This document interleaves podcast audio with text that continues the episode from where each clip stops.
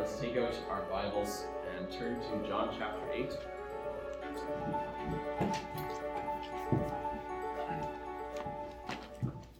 John 8, starting in verse 48. The Jews answered him, Are we not right in saying that you are Samaritan and have a demon? Jesus answered, I do not have a demon, but I honor my Father, and you dishonor me. Yet I do not seek my own glory. There is one who seeks it, and he is the judge. Truly, truly, I say to you, if anyone keeps my word, he will never see death. The Jews said to him, Now we know that you have a demon. Abraham died, as did the prophets, yet you say, If anyone keeps my word, he will never taste death. Are you greater than our father Abraham, who died? And the prophets died. Who do make you make yourself out to be? Jesus answered, If I glorify myself, my glory is nothing. It is my Father who glorifies me, of whom you say he is our God. But you have not known him. I know him. If I were to say that I do not know him, I would be a liar like you. But I do know him, and I keep his word. Your father Abraham rejoiced that he would see my day. He saw it and was glad. So the Jews said to him, You are not yet fifty years old, and have you seen Abraham? Jesus said to them, Truly, truly, I say to you, before Abraham was, I am. So they picked up stones to throw at him, but Jesus hid himself and went out of the temple. To the reading of God's holy and inspired word. Please be seated.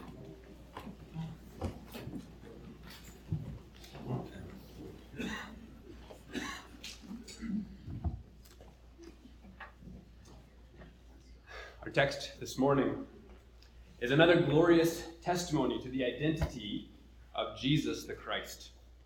We come now to the final section of dialogue that began way back in verse 12, where Jesus claimed to be the light of the world. And so we are still at the Feast of Tabernacles, and as we've seen, tensions have been mounting, tensions have been building uh, as Jesus continues to say things that are extremely polarizing. The end of this discussion, in fact, has the Jews so angry that they picked up stones to stone him on the spot, proving further that they were on the wrong side of history. Now, my hope and prayer for this sermon is that you would that you who hear would not respond like the Jews did, but would respond in humility, awe, reverence, and faith. Let us commit our time to the Lord.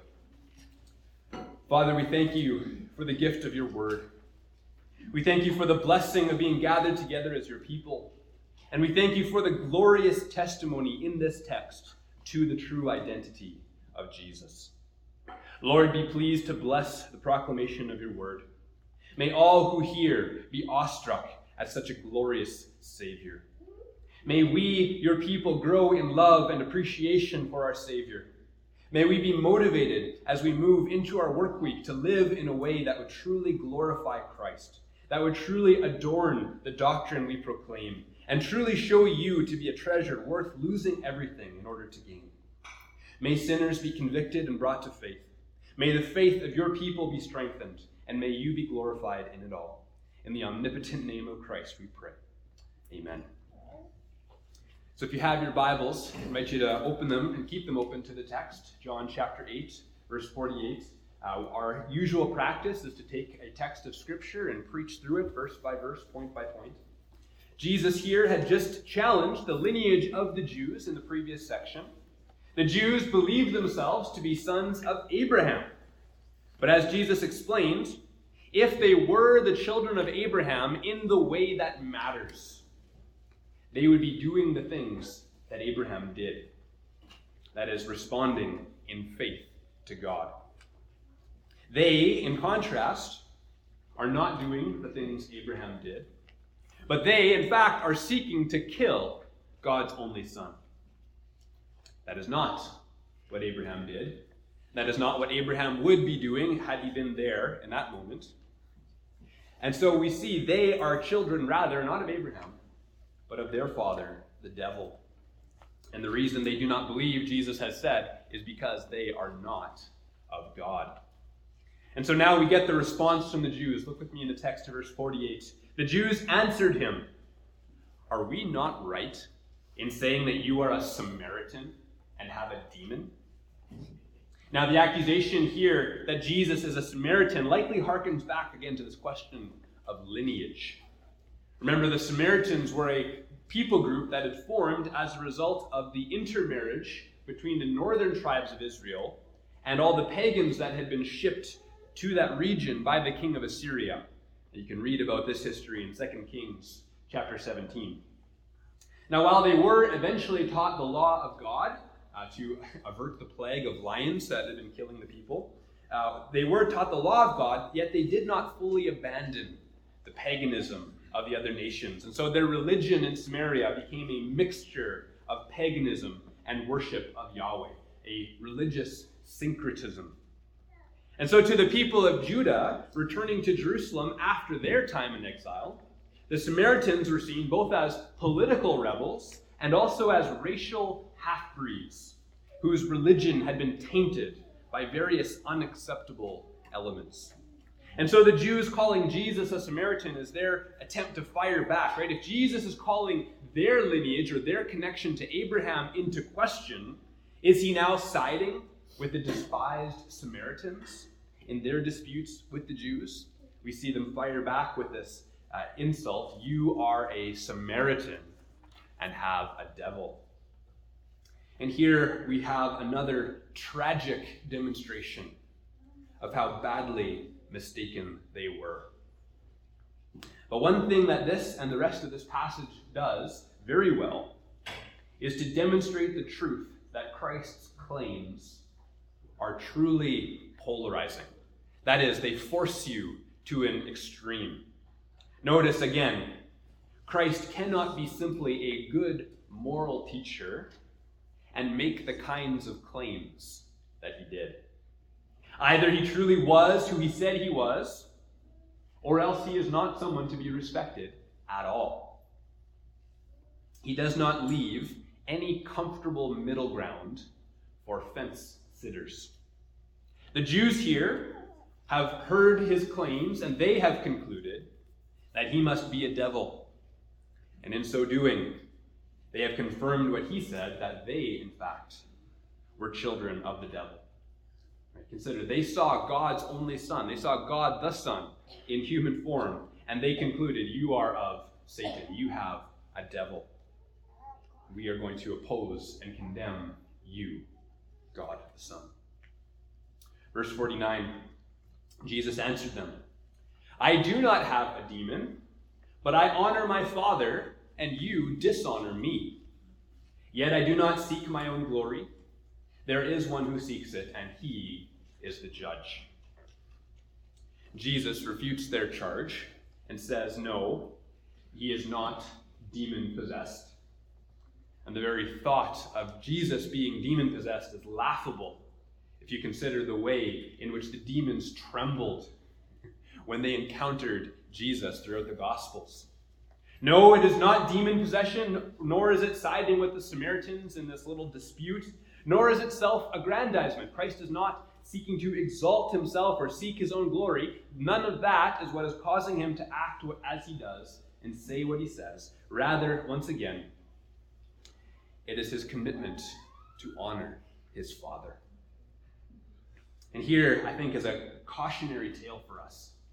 The Jews at this point had become hard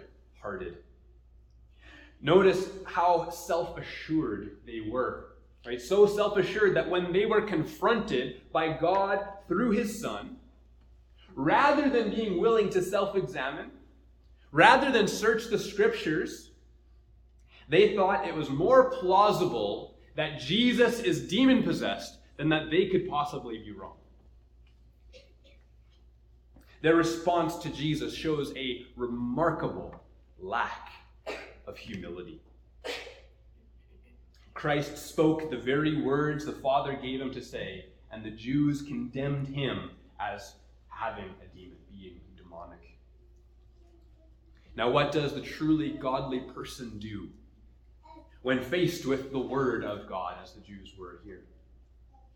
The godly person does not dismiss it. The godly person does not scoff at it. The godly person is willing to self examine when confronted with Scripture. The godly person knows their own hearts. They know the reality of struggling against indwelling sin. They have come to see and understand the deceitfulness of sin. They are aware of how their own sinful flesh is prone to wander. They are aware of how easily sin can sneak in and blind them. And so the godly person is always willing to self examine in humility, to test their lives against Scripture. For the godly person is driven not by pride, not by arrogance, not by self exaltation, but by a desire to please God. And this desire to please God makes them want to find out if there is any area in their lives in which they are living in sin, or have been living in ignorance, or have been oblivious to God's will. A godly person is marked by humility and a desire to align their lives with God's will in every way. So if a brother comes to you and challenges you on something in your life, be willing to receive it. Be willing to self examine. Do not respond as the Jews do in this passage. If you dare question me, you must have a demon. But instead, respond with the humility befitting someone who knows that they are not yet who they ought to be. Jesus answered, I do not have a demon, but I honor my Father, and you dishonor me. Yet I do not seek my own glory. There is one who seeks it, and he is the judge. There is one, Christ says, who is seeking to see Christ glorified, and he is the judge. He is the standard. Now, whatever the Jews may have thought of Christ, we see that God the Father was seeking Christ's glory, desiring to see him exalted. And God's opinion is not mere opinion, for God is the judge. God is the standard. And so if you ever find yourself disagreeing with God, this is a bad place to be. For in the end, it will not be him who has to give an account to you, it will be you who has to give an account to him. You are not the standard.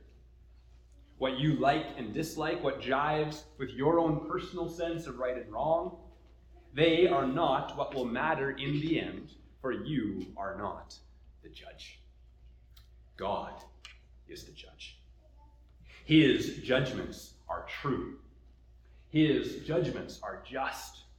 And so you will have to give an account to Him. What He loves is that which is truly lovely. What He hates is that which is truly despicable.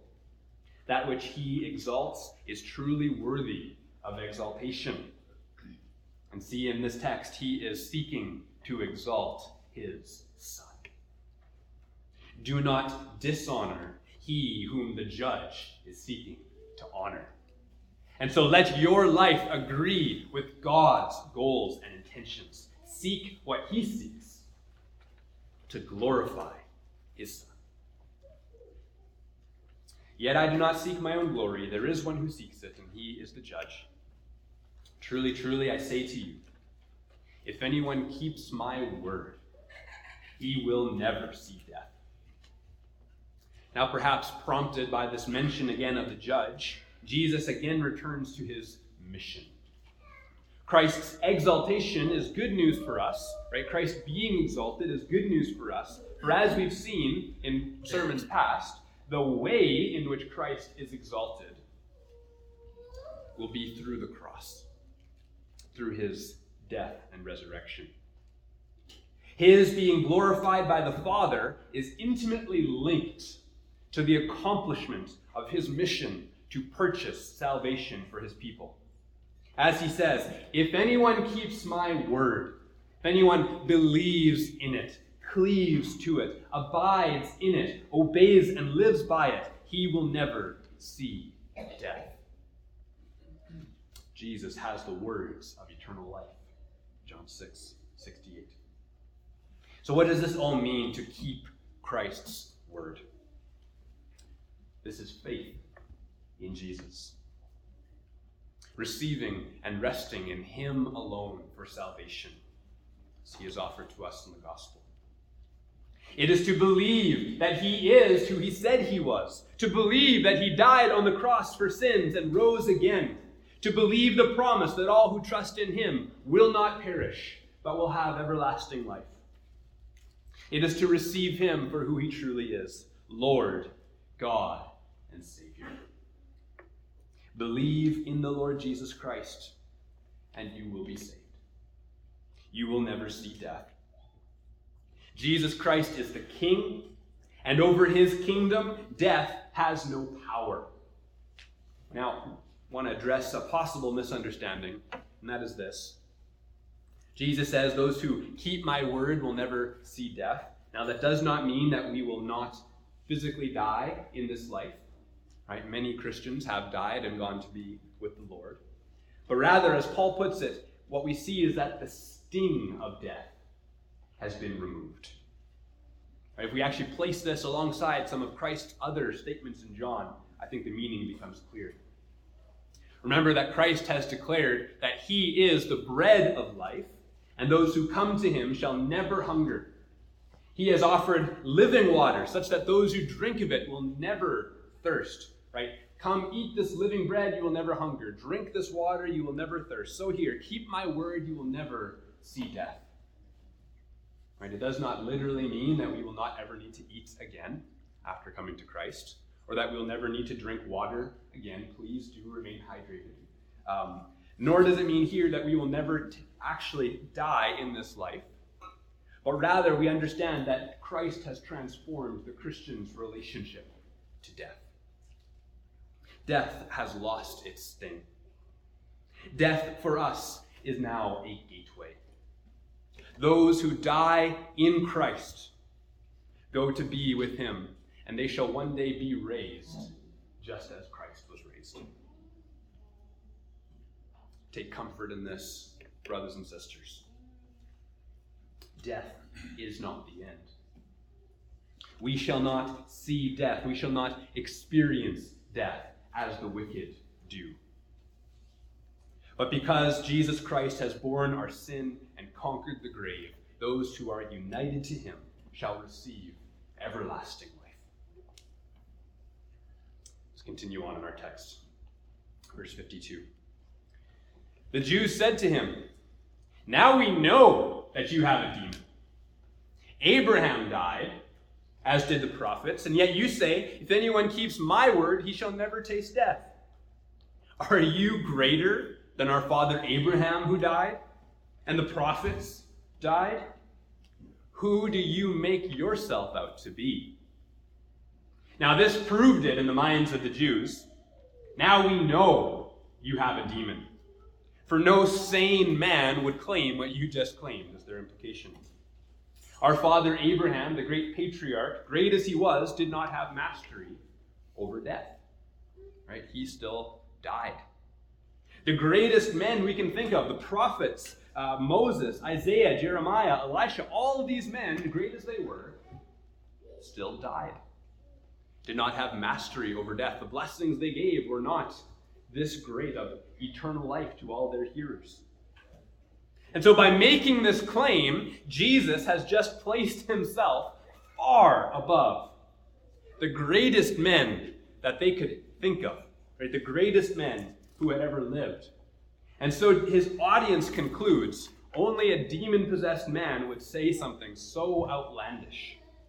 And so they reply with this rhetorical question Are you greater than Abraham? Are you greater than the prophets? Who do you make yourself out to be? Now, it's a similar question to what Jesus was asked by the Samaritan woman. Remember, Jesus had offered her living water. And she asked, Are you greater than our father Jacob, who gave us this well? Are the blessings that you provide even greater than that which we have received from the patriarchs and the prophets? Here now, the Jews ask it as a scoffing, rhetorical question Are you greater than Abraham? You think you're greater than the prophets? Who do you think you are? Who do you make yourself out to be?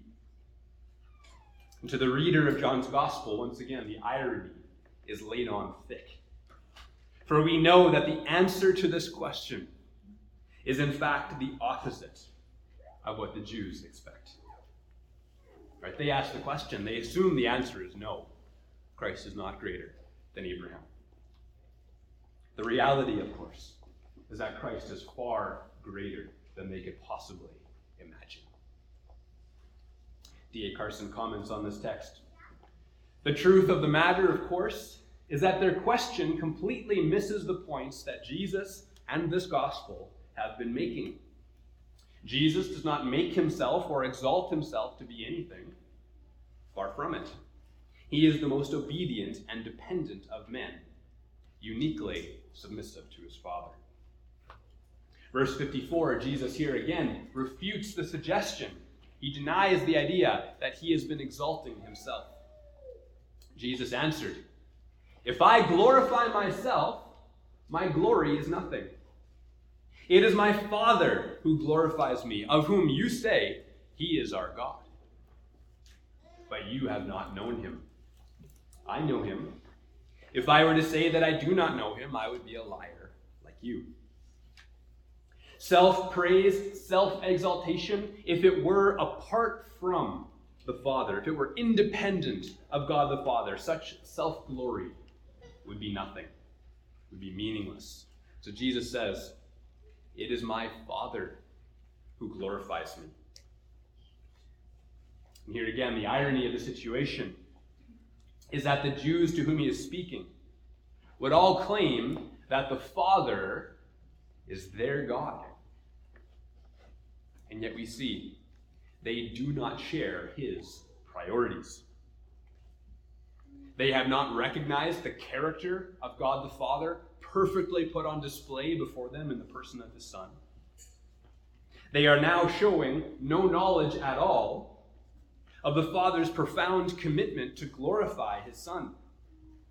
And so, the very fact that the Jews were now opposing the very one whom the Father and Judge was dedicated to exalting proves again that the Jews did not know God.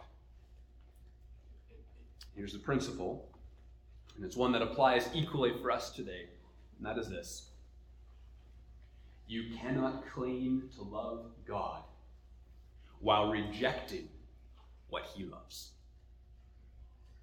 You cannot truthfully call him your God while living at cross purposes with him. Now, what does it mean for something or someone to be your God? Right? That's a truthful claim. This is my God. Well, that which you make your God is that which you are serving, that which you are worshiping. If you want to know what someone's God truly is, you could ask it this way At what is their life aiming? Right? What is it that they are sacrificing for? What takes priority in an ultimate sense? What is the, their goal in life? And so we could ask ourselves Are we living in such a way that demonstrates that God is truly our God? Do we honor him as God? Meaning, do we give him the worship, the service, and honor that he deserves as our creator and our Redeemer. And the old question is a good one. If you were arrested and brought on trial simply for being a Christian, would there be enough evidence in a court of law to convict you on those charges? Right? Would a prosecutor be able to prove that you were a Christian simply by watching a day or a week of your life? if we are to say that God is our God, then we must align our lives with His priorities. We must labor to love what He loves and to hate what He hates. So, brothers and sisters, examine yourselves. Are you cherishing something that God hates? Are you loving sin? Have you become so hardened, deceived, and desensitized that something which is wicked, destructive, putrid, objectively disgusting, and vile has actually become pleasurable to you? If God is your God, if Jesus Christ is your Lord, then you must not take pleasure in that which took Christ to the cross. Christian, if God is your God, you must not love what God hates. This is you. Repent. Pray that God would open your eyes, that you would no longer be hardened by the deceitfulness of sin. Pray that you would be able to see sin as He sees sin vile, destructive, rotten to the core. If God is your God, you must hate what He hates. On the flip side, if God is your God, you must love what he loves. What does God love? God loves his worship. God loves to be praised by his redeemed people. He loves his church. He loves his people. Do you love what God loves? Do you love God's people? Do you love worshiping God? God loves to see love, joy, peace, patience, kindness, goodness, gentleness, faithfulness, and self control. God loves it when His character is reflected in His people. He loves it when we accurately image Him to the world. Think of it. If God were the sun in the sky, then we are like little mirrors growing in holiness is like polishing that mirror so that we shine brightly and more accurately reflect the glory of God, the light of God to the world. God loves when we reflect his image, his character. God loves humility. God loves to see us pour out our lives for others when we sacrifice ourselves, putting the needs of others before our own. For in all of these things, we are becoming like his son. And God loves his son supremely. And so may we as his people grow to be ever more like him. Let's continue on, verse 56. Your father Abraham rejoiced that he would see my day. He saw it and was glad. Now, back into this debate with the Jews. Remember again, the Jews had been appealing to their connection with Abraham throughout this discussion. They had been seeking to align themselves with Abraham, claiming some kind of privileged status through this connection. Now, Jesus had first challenged this by saying they are not truly the sons of Abraham, the children of Abraham, because they were not doing the things that Abraham did. And so here too, Jesus now claims that Abraham is on his side in this dispute. Right? If this claim is true of Jesus, that Abraham rejoiced to see Christ's day, then that completely undermines the argument of the Jews. Right? They are claiming connection to Abraham. Jesus says, that Abraham rejoiced to see my day. Now, there's been a number of suggestions as to what specifically Jesus meant. Right? Some think this was uh, the sacrifice of Isaac, where Isaac asks where the lamb for the sacrifice is, and Abraham uh, says that God himself will provide a lamb, and they've seen in that foreshadowing of Christ. Right? who was the lamb that God provided. Um, others have suggested that uh, Abraham's laughter when he was told that he would have a son was laughing with joy. And since Isaac was a child of promise and part of the line that would produce the Messiah, then Abraham's joy at the announcement of Isaac's birth could be seen as his rejoicing in Christ's day. Others suggested that God specially revealed to Abraham what was to come, right? Secrets of the age to come. Or perhaps that Abraham was already in paradise and was presently seeing Jesus in his ministry and rejoicing. Um, or finally, and I find this to be the strongest argument, that it was a statement about Abraham's joy in the covenant promises of God, specifically that through him the entire world would be blessed. A promise which Paul tells us is fulfilled in the gospel going out to the nations. Galatians 3, verse 8, Paul writes, The scripture foreseeing that God would justify the Gentiles by faith preached the gospel beforehand to Abraham, saying, In you shall all the nations be blessed. So, catch that. According to Paul, the promise that through Abraham the whole world would be blessed was, in fact, a promise of the coming gospel. Right? That the Gentiles would be saved by grace through faith. And we know that we are blessed through Abraham because it was through Abraham's line that the Messiah would come.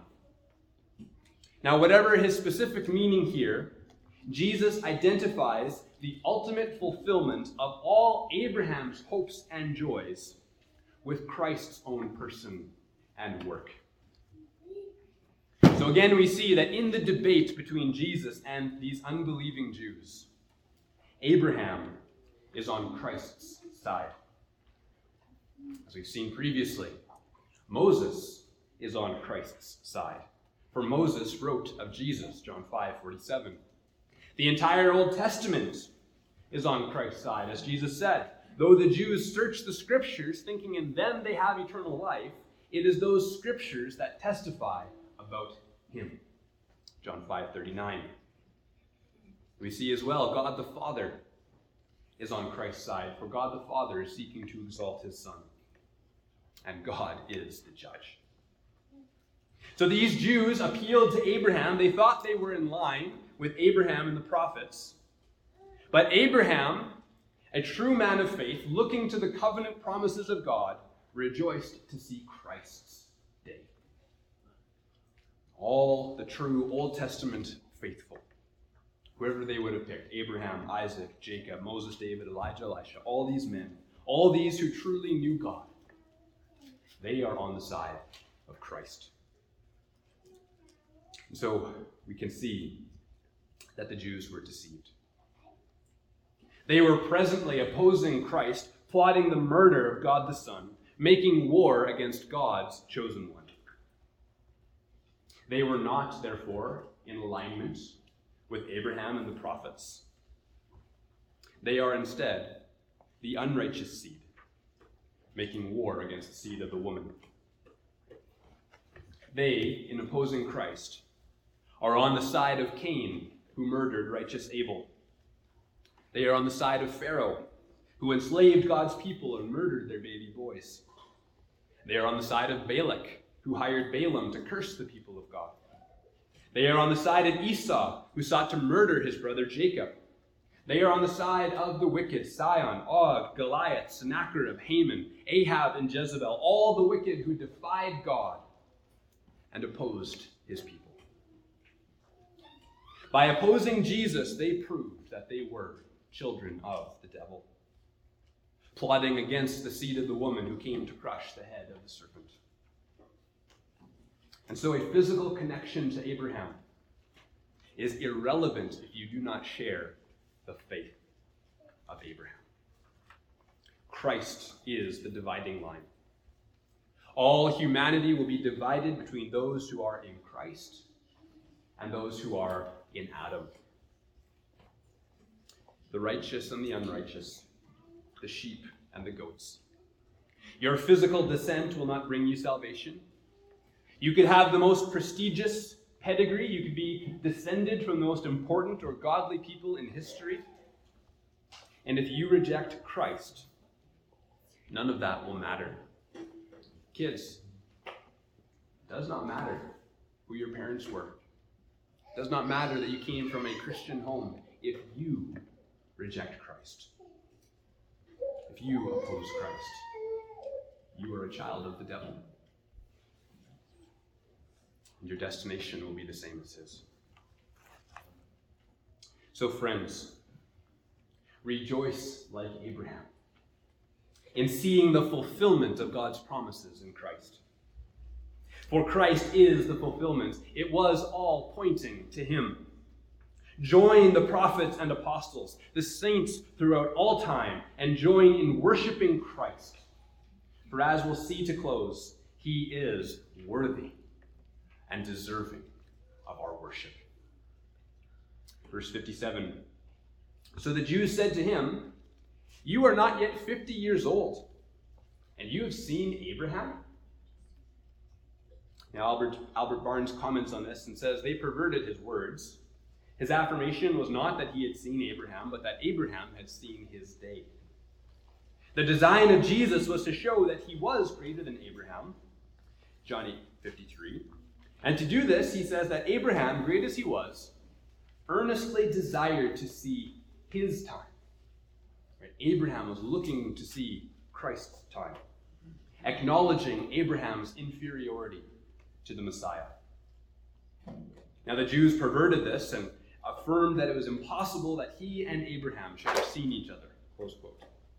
Right? You are not even 50 years old. Abraham died thousands of years ago, and you have seen Abraham? Now, interestingly, notice how Christ responds here. Not only affirming that he is older than Abraham, but by revealing something glorious about his true identity as God. Verse 58 Jesus said to them, Truly, truly, I say to you, before Abraham was, I am. Now, notice if Jesus had only wanted to say that he was older than Abraham, he could have said, Before Abraham was, I was. That's not what he says. He says, Before Abraham was, I am. You may remember the Greek phrase here. We've looked at it a number of times. Ego eimi.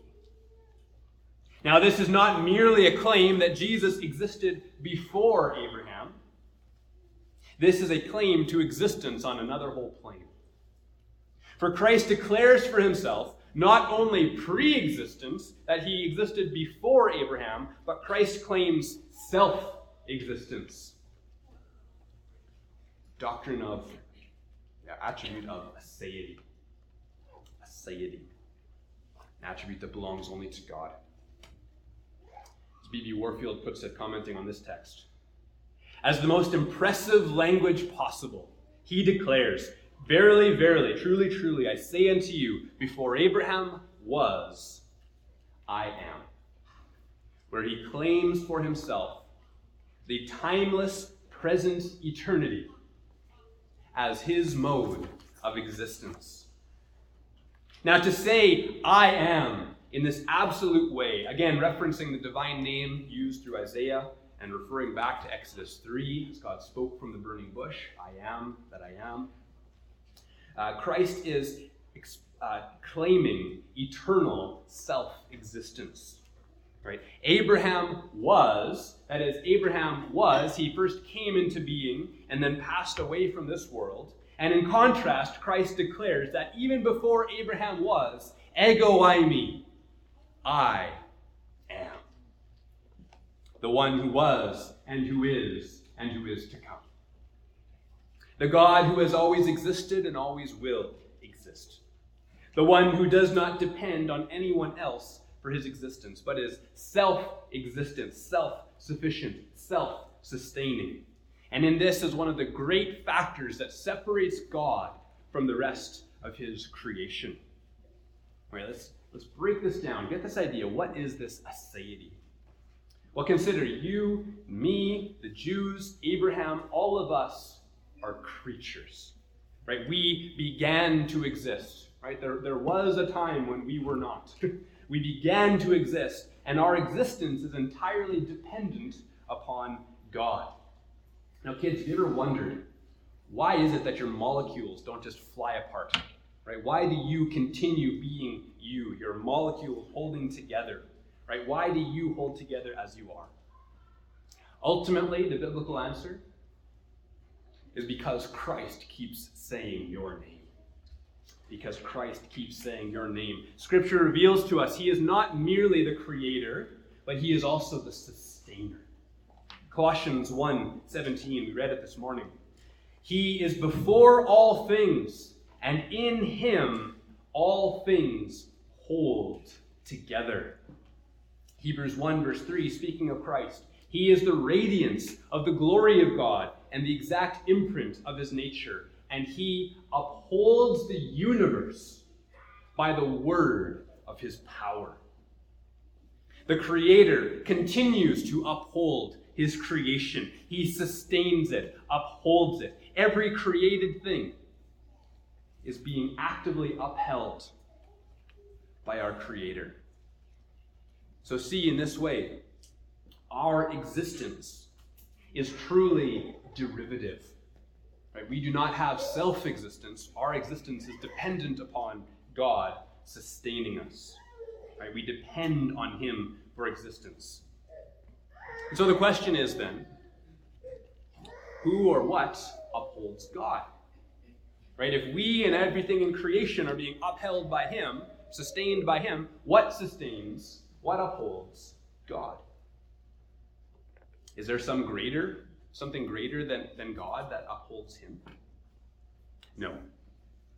No, He is self sustaining, self upholding, self existent. He simply is. And so his name is fitting. I am. This is aseity, self existence. This is what was claimed by Christ. Truly, truly, I say to you, before Abraham was, I am. And so Jesus, in no uncertain terms, claims the divine attribute of a aseity for himself and again identifies himself with the divine name. Now, to put that all very simply, Jesus claims to be God. There are some who try to argue around this and say that's not what Jesus is really saying here. But I think the fact uh, that the Jews react the way they did shows that they understood the implications of what Jesus said. Let's finish our text. Verse 59 How did the Jews respond? So they picked up stones to throw at him. But Jesus hid himself and went out of the temple. Having recognized the claim he had just made, but being unwilling to accept its truthfulness, the Jews concluded that Christ must be a blasphemer. And so they picked up stones to stone him. Notice again, Christ does not leave any comfortable middle ground. C.S. Lewis put it so well. I am trying here to prevent anyone from saying the really foolish thing that people often say about him. And that is, I'm ready to accept Jesus as a great moral teacher, but I don't accept his claim to be God. That is the one thing we must not say.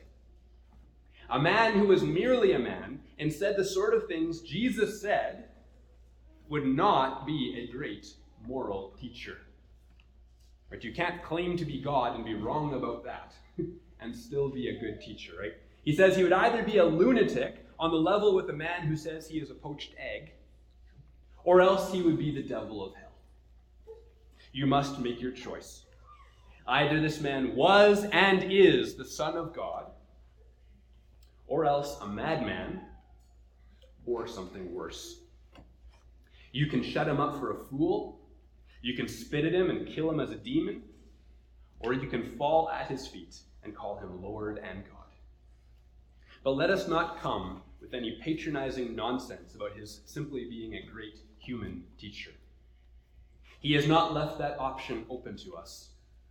He did not intend to. Close quote. The Jews understood the implications of what Jesus had said. They knew that he had claimed deity, divinity for himself. They concluded that he must be a liar therefore a blaspheming liar worthy of being stoned. My friends, what you decide about Jesus, how you respond to his claims and his promises, will be the most important thing you ever do, the most important decision you ever make. As we've said, all humanity will be divided along these lines those who are in Adam, those who are in Christ. The sheep and the goats, the children of God and the children of the devil. And so respond in faith to this promise made by our Lord. If anyone keeps my word, he will never see death. Believe that he is who he said he was. Believe that he died on the cross for sins and rose again. And believe the promise that all who trust in him will not perish, but have everlasting life. Receive him for who he is Lord, Savior, and God.